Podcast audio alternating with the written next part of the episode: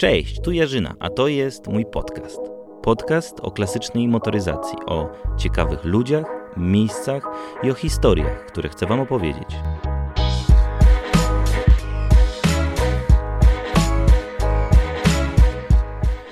I witam Was po raz kolejny. Jest ze mną Robert Brykała i znajdujemy się w no, niesamowitym miejscu. Nigdy nie przypuszczałbym, że będę tutaj e, przeprowadzał wywiad. Jesteśmy na terenie fabryki samochodów osobowych na Żeraniu przy ulicy Jagiellońskiej 88. E, no, przynajmniej z tego, co zostało. E, cześć Robert. Cześć. Zanim zaczniemy o tym, co tutaj w ogóle się znajduje, to ja Cię zapytam, dlaczego w ogóle klasyki, dlaczego stara motoryzacja? Jestem trochę skrzywiony i troszeczkę dziwny z tego względu, że mój dziadek i mój ojciec pracowali w FSO i ja od takiego zupełnie malutkiego dzieciaka przyjeżdżałem tutaj do FSO, tutaj były poranki, tutaj były imprezy z okazji świąt, i ja tutaj przyjeżdżałem, tutaj była w kin, y, to było kino i przy tym kinie była taka izba pamięci, gdzie były zdjęcia z Warszawami, z różnymi rzeczami związanymi z historią fabryki.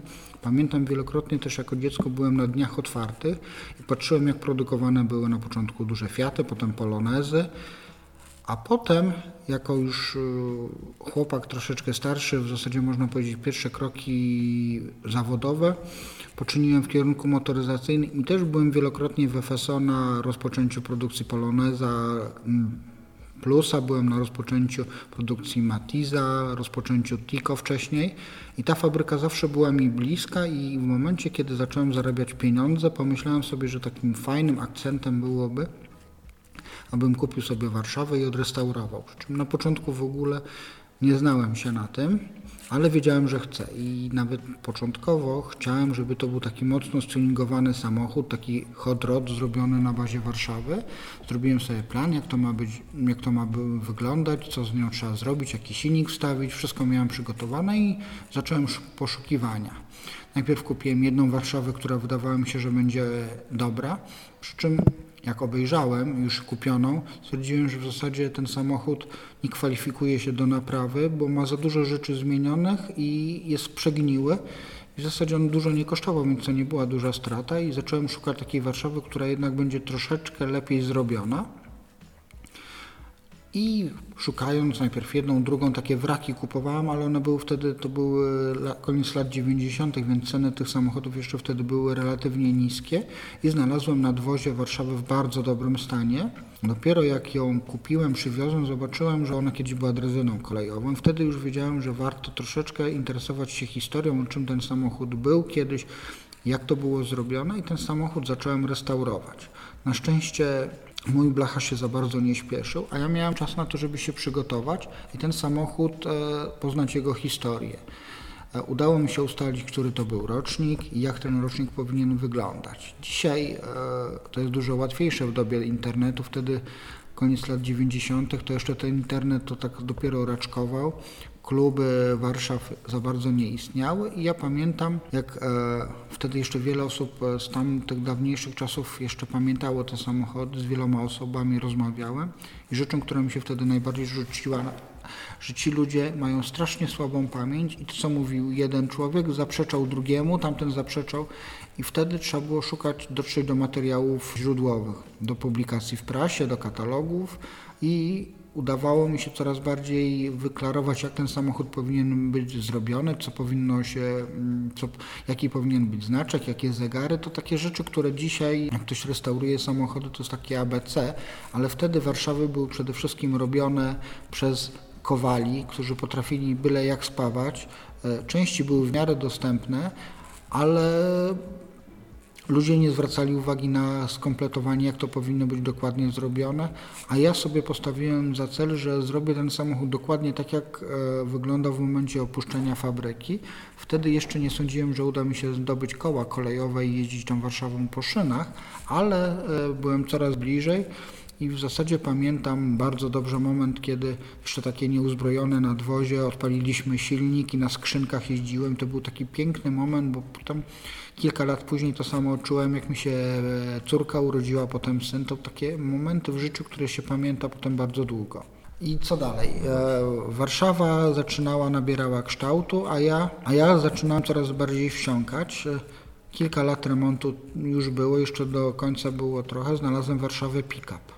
Jeszcze nie wiedziałem, czy ją chcę, czy nie, ale już ją kupiłem. Potem trafiła się Warszawa Kombi, jakieś inne samochody, które zaczynałem, natomiast chciałem skończyć pierwszy samochód i pamiętam, jak pierwszy raz e, swoją Warszawą zacząłem jeździć, pierwszą jazdę pamiętam bardzo dobrze. To są rzeczy, których się nie zapomina. Natomiast ja nigdy przedtem nie jeździłem Warszawą. Pamiętam, że w ramach moich poszukiwań byłem u pewnego starszego pana w Bieszczadach, kupując różne elementy i on, słuchając mnie o tym, co pytał się, czy jeździłem Warszawą. Ja mówię, że nie. No to ja pana nauczę. No i pokazał mi po kolei, jak się odpala Warszawę, bo dzisiaj samochód wsiadamy, odpalamy, a wtedy pierwsza rzecz, otwieramy maskę, podłączamy akumulator albo włączamy hebel, musimy podpompować pompą ręczną paliwo, żeby nie hechłać tego samochodu. Wsiadamy za kierownicę, zaciągamy żaluzję, to jest taka rzecz dosyć istotna, bo Warszawa e, powoli się nagrzewa, ona ma wiatrak na stałe, więc dobrze jest, żeby szybciej złapała temperaturę, więc e, jak jest już jesień, to dobrze jest zaciągnąć żaluzję. Dobrze jest wciągnąć sanie i odpalanie. Warszawa, ta, która ja mam, to jest 58 rok, nie odpala się z kluczyka, tylko z kluczykiem włącza się zapłon, nogą starter się uruchamia, tuż nad pedałem gazu jest e, rozrusznik, nogą się odpala, trzeba słuchać tego samochodu, jak on chodzi. I jak zagada, to trzeba też potem pilnować, żeby sanie odpuścić w miarę szybko, żeby nie zalać tego samochodu. I to wszystko powoduje, że ten samochód zupełnie inaczej chodzi, trzeba słuchać go, czy chodzi zawsze na czterech cylindrach, bo Warszawy lubią chodzić na trzech, na dwóch. I to słychać, ale tego trzeba się nauczyć. No i mm, była jedna Warszawa, druga Warszawa y, i co? Stwierdziłeś, że zostaniesz przy Warszawach? Bo te polonezy mówiłeś, że y, o, o, polonezy, no w ogóle o, um, byłeś, świadkiem, byłeś świadkiem tego, jak startowały y, plusy, mm, więc to jeszcze były samochody, które dla mnie nie były żadnymi zabytkami, natomiast rzeczą, kolejnym samochodem, który kupiłem, wtedy też się wszyscy ze mnie śmieli, to, była, to był duży Fiat Karetka. Jak ja kupiłem, to był początek lat 2000, to jeszcze w niektórych kolumnach one nadal jeszcze służyły, bo karetka była do 91 roku, więc w 2001 to one miały jeszcze 10 lat, więc jeszcze w niektórych dogorywały, a ja znalazłem taką karetkę na złomie, i stwierdziłem, że szkoda, szkoda, żeby ona tam zgniła. Dogadałem się z właścicielem złomowiska, odkupiłem i wstawiłem ją sobie i czekała na to, żebym e, najpierw odrestaurował drugą Warszawę i tak po kolei te samochody rosły. Druga Warszawa to była Warszawa Pickup. To był bardzo trudny samochód w odbudowie z tego względu, że ona przez całe życie bardzo ciężko pracowała i ten samochód był tak przygniły, że z oryginalnego samochodu został dach, tylna ściana działowa i przednia, a całą resztę udało się mi skompletować. Nawet tak abstrakcyjne rzeczy jak płyta podłogowa. Udało mi się w jednym kawałku płytę podłogową skupić. Wszystkie podłużnice, wszystkie elementy tego samochodu gromadziłem przez lata jak już miałem cały ten samochód w częściach, dopiero wtedy mm, blacharz przystąpił do dzieła i zaczął restaurować. Robisz coś sam przy tych samochodach? Na początku nie za bardzo, bo ja miałem zupełnie innego rodzaju wykształcenie, natomiast czasem, jak się takim samochodem jedzie, to trzeba się nauczyć. Warszawa nigdy nie psuje się tak po prostu. Warszawa mówi ci o rzeczach, które za chwileczkę się w niej wydarzą i jak umiesz tego słuchać, to wracasz, czy w trasie e, zdarza ci się naprawić. Zdarzało mi się w środku miasta zmieniać rozrusznik, zdarzało mi się e, gaźnik przepychać, e, zmieniać pasek, to są takie rzeczy, które dzisiaj w samochodach nie zdarzają się, natomiast Warszawa ma swoje kaprysy i ja pamiętam kurs do Topacza, kiedy jechaliśmy Warszawą, pick-up to była jej pierwsza trasa, było strasznie gorąco i dopóki było, wyjechaliśmy o czwartej rano, żeby ominąć upały, niestety koło godziny 10 zaczęło się robić coraz cieplej, a koło 12 temperatura przekroczyła 32 stopnie i zaczęło się gotować paliwo w pompie.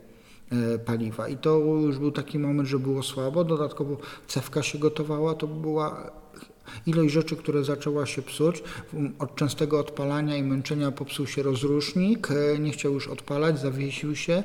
Potem, e, potem oprócz cewki jeszcze kilka innych elementów i to była taka rzecz, że normalnie powinienem się załamać i ostatnie 10 kilometrów już nie mieliśmy siły naprawiać, walczyć z nią, ale to była jej pierwsza trasa. To trochę była moja wina, że jej nie dojeździłem na krótszych trasach, zwłaszcza w upale, ale postanowiłem dojechać i dojechałem. Na miejscu udało się zregenerować e, rozrusznik, e, zrobiliśmy specjalne chłodzenie dla pompy paliwa, cewkę wymieniliśmy na już kolejną, chyba piątą.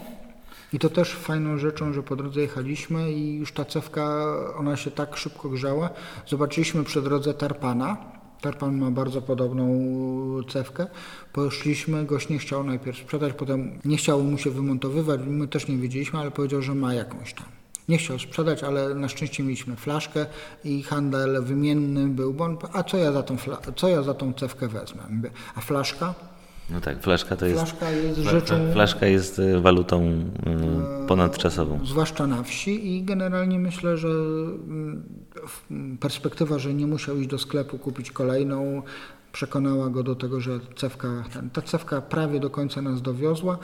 Ona się przegrzała, ale oprócz tego jeszcze inne rzeczy. Pod koniec rozrusznik, już nie mieliśmy czasu, więc ostatnie 10 km dojechaliśmy, tak jak mówiłem, na holu. Następnego dnia temperatura spadła o 10 stopni, 26 stopni.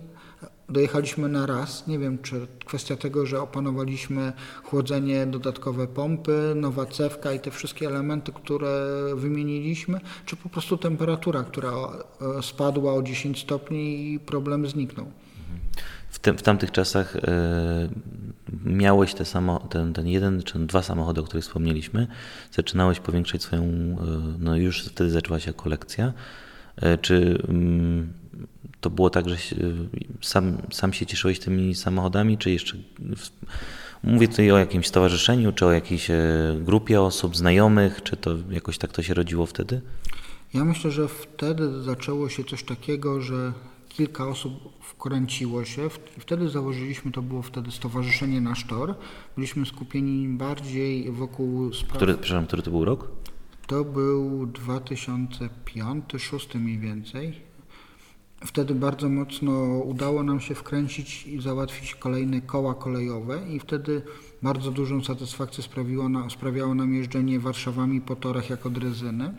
Teraz to brzmi trochę jako szalony pomysł, bo no jednak osób, które mają Warszawy, czy w ogóle dostać Warszawę, czy odrestaurować, to jest e, no może ty się w takim środowisku obracasz, nie? ale jednak posiadać Warszawę i jeździć nimi po torach to jest dosyć już mm, no ciekawa sprawa, o tak bym powiedział. trzy Warszawy, jeździliśmy naszą taką, można powiedzieć, sztandarową imprezą, to była parada parowozów w Wolszczynie co roku i pamiętam, takiej szczytową imprezę, gdzie pojechaliśmy na trzy Warszawy drezyny. Nie ukrywam, że nasze Warszawy wzbudziły znacznie większe zainteresowanie niż parowozy, bo parowozy już wszyscy znali, a tu nagle pojawiają się Warszawy torach, na torach kolejowych. I zawsze mówiliśmy, tam był taki moment e, przywitania się, no to my wtedy paliliśmy szynę, czyli ruszanie z piskiem, tylko że ciężko piskiem piszczeć stalowymi kołami na stalowych szynach, więc E, jak ktoś się przyjrzał, było troszeczkę ciemniej, to było widać, że iskry leciały. To było niesamowite wrażenie. Zawsze mówiliśmy, że palimy szynę. Mhm. Jeździcie dalej jeszcze w takich? W tej chwili troszeczkę czasu jest mniej, natomiast e, wydaje mi się, że w przyszłym roku też uda nam się zrobić w tym roku troszeczkę ze względu na to, co robiliśmy na nasze przedsięwzięcie, zrezygnowaliśmy przede wszystkim ze względów czasowych. Mhm. Natomiast widok ludzi na przejeździe kolejowym, kiedy ludzie czekają, aż przyjedzie pociąg, a tu przyjeżdża Warszawa, no to do dzisiaj pozostaje i robi ogromne wrażenie. No chciałbym to kiedyś zobaczyć. To naprawdę jest ogromne wrażenie i ludzie, którzy po prostu to, to jest, mm, widzisz człowieka, który to nawet nie jest uśmiech. Oni wychodzą z samochodów, otwierają szeroko oczy, szeroko usta i mówią niecenzuralne często słowa. I dokładnie, i przejeżdża wtedy Warszawa. My zwalnialiśmy zawsze, a najlepszy numer, ponieważ my mieliśmy taką zaprzyjaźnioną linię kolejową, która już była nieczynna, natomiast fragment był taki, że się jechało przy przejeździe kolejowym ze szlabanami i wtedy albo SMS-a, albo dzwoniliśmy do dróżnika, żeby zamknął szlaban. I to też e, dzisiaj śmiesznie brzmi, ale wtedy brzmiało jeszcze ciekawiej, bo szlaban zamknięty, przyjeżdża, stoi kilka samochodów i to nagle Warszawa. My jeszcze dokładaliśmy do pieca trąbiąc, więc ci ludzie po prostu budzili, wychodzili. Natomiast my jeździliśmy w Grodzisku Wielkopolskim i tam jest linia, która do dzisiaj jest obsługiwana przez parowozy i naszą takim elementem, który lubiliśmy, ten pierwszy etap jechać równo z parowozem. I wyścig, bo te linie się rozdzielały potem. Jedna jechała do Poznania, druga do Kościana, ale ten moment, kiedy ścigamy się z parowozem, e, ludzie stoją na przejeździe kolejowym, patrzą, że z jednej strony parowóz, obok Warszawa, Drezyna, to zupełnie inne czasy i czasy no, 50 lat wcześniej zdecydowanie. Egzotyczny, egzotyczny w ogóle widok. A do czego te, służyły takie drezyny? To były drezyny inspekcyjne, czyli w momencie, kiedy coś się działo na trasie, trzeba było pojechać, ale też y, pamiętajmy, że lata 60. to w Polsce nie było tak bardzo dużo dróg, więc y, naczelnik potrafił pojechać do regionu po prostu załatwiając swoje sprawy związane z ze służbowymi rzeczami. Do dzisiaj ostatnia Warszawa, taka drezyna w Białymstoku służy. I ona kilka lat temu, pamiętam, przyjechała specjalnie na Dni Transportu Publicznego. Wtedy było spotkanie, największe spotkanie, bo nasze trzy plus jedna białostocka to były cztery, czyli większość Warszaw Drezyn, które przetrwało. Mhm. Przyspieszamy teraz trochę. Jest, e, no mamy 2019 rok, to jest tak liczę około 20 lat, kiedy ty kolekcjonujesz, kiedy zajmujesz się, kiedy siedzisz w starej motoryzacji w klasykach, zaczynając od tej pierwszej Warszawy, którą kupiłeś. Y, jak byś teraz opisał tą swoją kolekcję, którą posiadasz? To jest też kolekcja, która dobrze nazywa się Skarb Narodu? Skarb Narodu to taka dosyć, Skarb Narodu to jest nazwa naszej takiej jakby inicjatywy muzeum się z tego potem wyrodziło. Natomiast my robiliśmy, my nigdy nie lubiliśmy takich klasycznych rajdów, takich nudnych. My zawsze wymyślaliśmy coś szczególnego i taką rzeczą, która co roku przez ładnych kilka lat była nam bardzo bliska. To był Festiwal Nitów i Korozji, taka impreza dla starych gratów, a im bardziej zardzewiały, im bardziej słabe, tym dla nas fajniejszy. I przez wiele lat z rzędu wygrywaliśmy zawsze główną nagrodę, ze względu na to, że potrafiliśmy znaleźć starego grata, ożywić go i przejechać. Takim ostatnim rokiem, który, gdy braliśmy udział i znowu wygraliśmy, to był przejechanie 50-letnim starem 25, który był wybudzony z, ze snu po kilkunastu latach. Odpaliliśmy silnik, uruchomiliśmy go, był w 100% sprawny. Troszeczkę mu ciekły hamulce, ale dolewaliśmy płyn hamulcowy i przejechaliśmy całą trasę. I to, była, I to było naprawdę wydarzenie, bo ten samochód, jak ktoś zobaczył, to nie wyglądał zbyt e, porządnie, natomiast udało nam się zrobić tak, że palił przez większość e, trasy na wszystkich cylindrach, hamował, miał wszystkie lampy i to działało.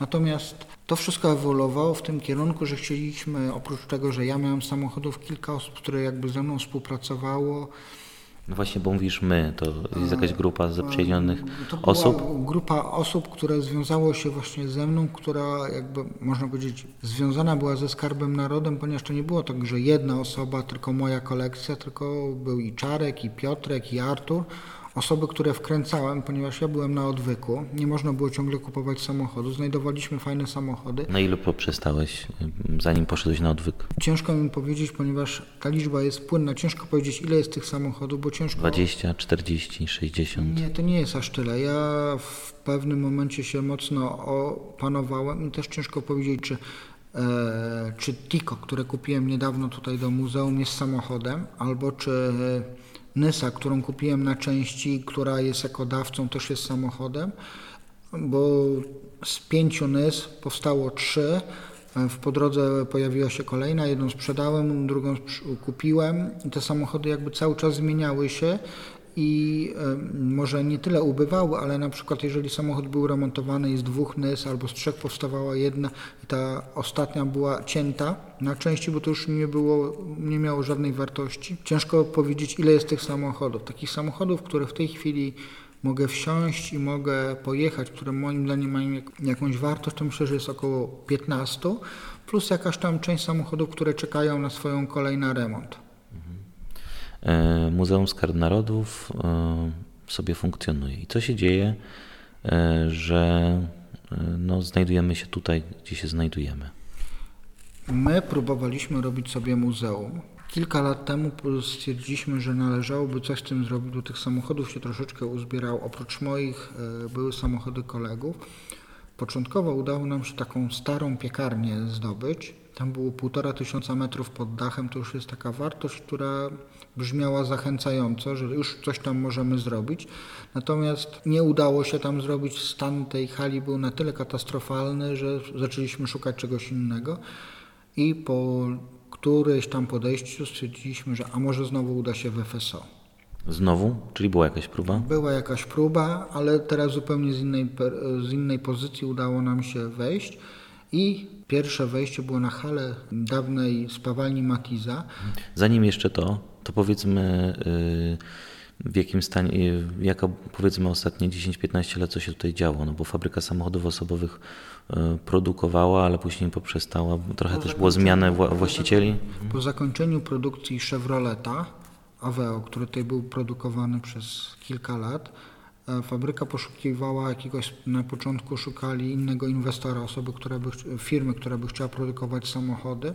Niestety to było dosyć trudne, nie udało się i nie ma się co dziwić, ponieważ e, FSO jest e, fabryką w centrum miasta, zbudowaną na bazie infrastruktury w dużej części z lat 50., Sama, więc dla wielu firm znacznie łatwiej jest od nowa postawić fabrykę zupełnie w innym miejscu, niż e, remontować dostosowywać standardy w centrum miasta, bo tutaj Warszawa, Żerań, to co w latach 50. to było, Żerań było wsią pod Warszawą w zasadzie, a dzisiaj jest to jedna z dzielnic i to bliski centrum tak naprawdę, więc trudno powiedzieć. My tu mówimy o terenie, który ma, nie wiem jak teraz, ale około 200 hektarów?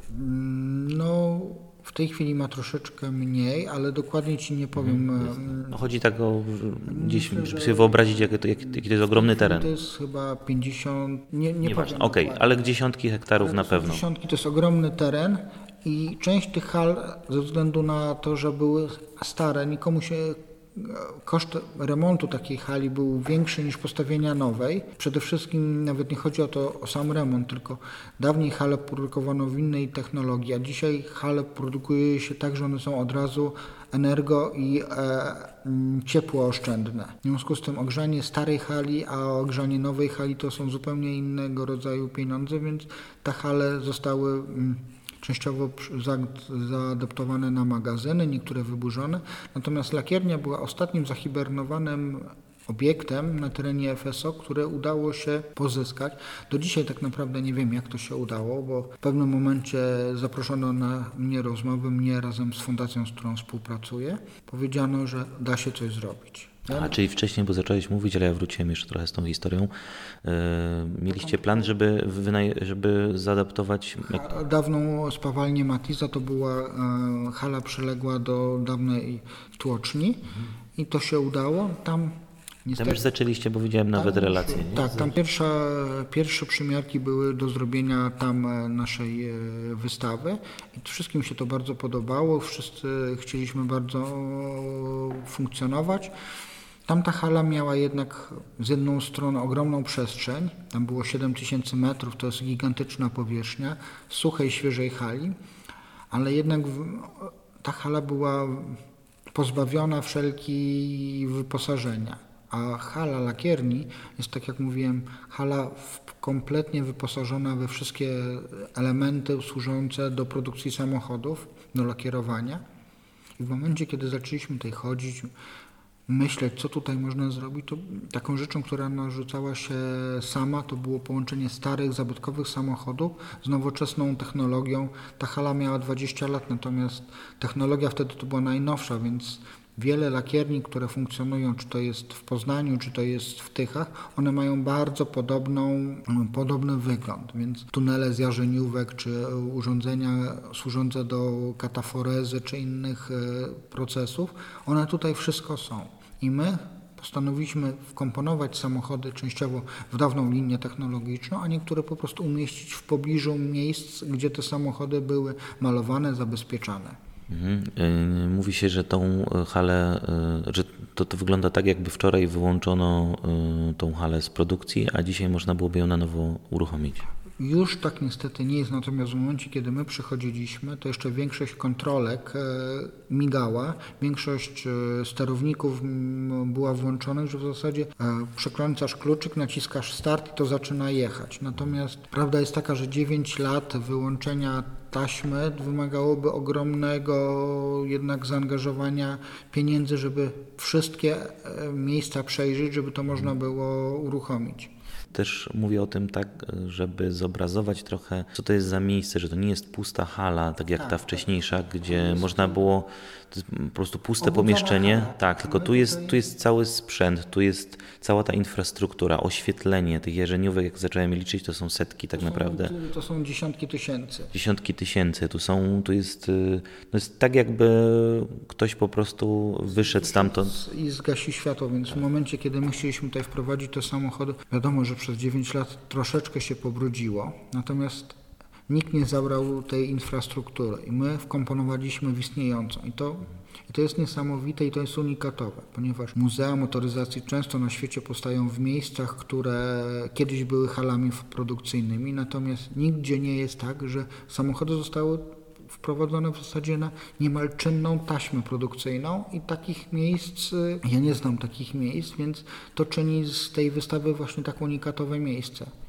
Czy jak wynajmowaliście i podjęliście decyzję, że to przepróbujemy e, ponownie e, spróbować wynająć e, halę, o tę tą wcześniejszą, czy wyobrażałeś sobie w ogóle, że to będzie tak wyglądać, jak teraz tutaj się obracamy dookoła i widzimy te samochody? Znaczy, jeżeli mówię o pierwszej hali, to ja nie wiedziałem. Natomiast kiedy pierwszy raz tutaj wszedłem na halę, to ja od samego początku miałem wizję.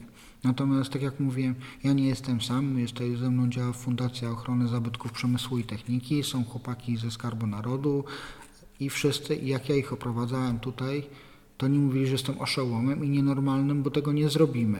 Ja mówię, ale czego? Ja, ja im wszystko tłumaczyłem, wiedziałem wszystko, gdzie będzie stało, ale oni, ale przecież to jest tyle roboty. Ja mówię, no i co z tego? Przecież możemy popracować. Ja mówię, a z kim to zrobisz? Ja mówię, wiesz co, ja to mam tak, że jak ja kogoś poproszę, to się zgodzi. Ja mówię, najlepszy dowód, że się udało dogadać z FSO, więc to było najtrudniejsze. No to oni mówią, ale skąd ty weźmiesz wolontariuszy? Ja mówię, jak to skąd? Napiszę na Facebooku i się zgłoszą. No to, no to tak, zobaczymy. Zrobiłem pierwsze powstanie, e, spotkanie.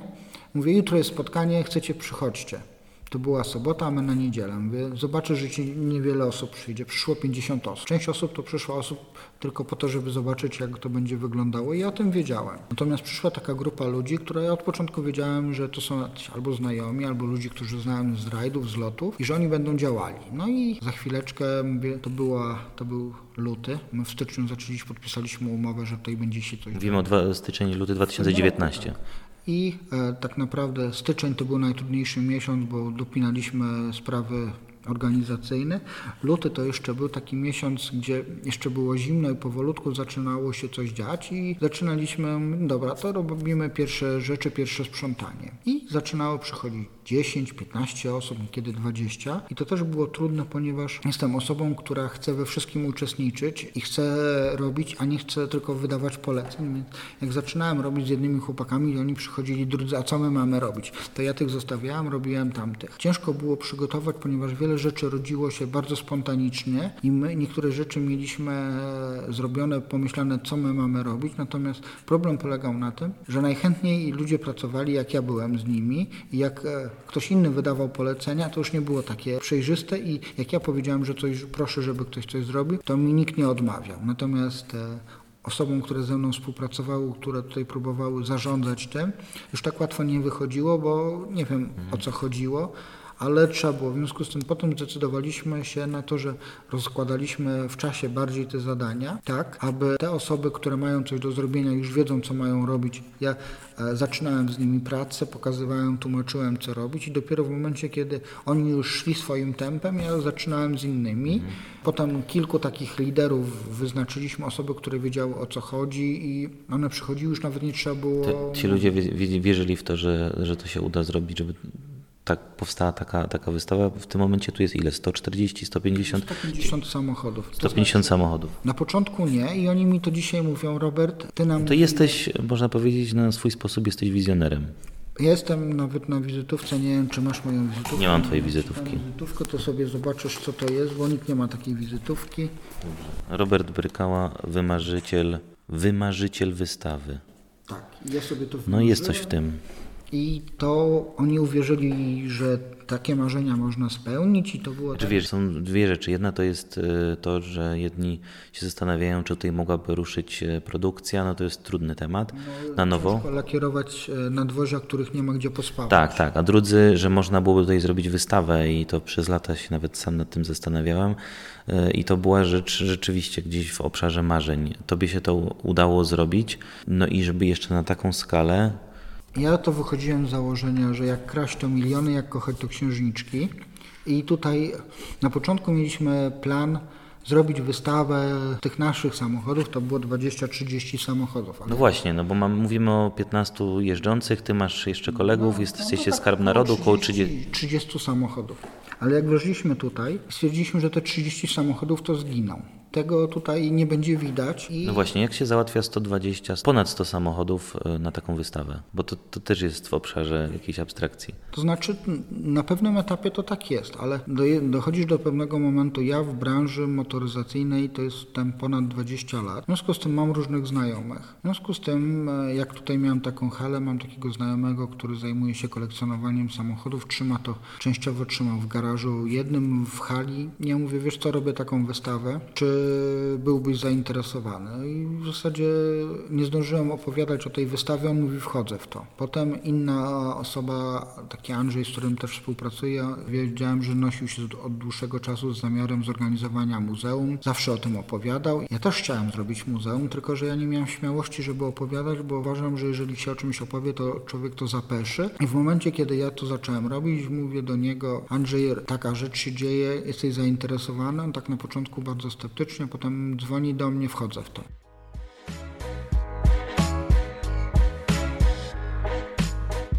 To była pierwsza część rozmowy z Robertem Brykałą. Dziękuję Wam bardzo za wysłuchanie i już teraz zapraszam Was do wysłuchania drugiej części tej rozmowy, a to wszystko w ramach serii Sezon Garażowy e, Jarzyna Film Podcast dostępny na YouTubie, na Spotify, e, na Google Podcast i kilku innych platformach. No to co, do usłyszenia. Dzięki, cześć.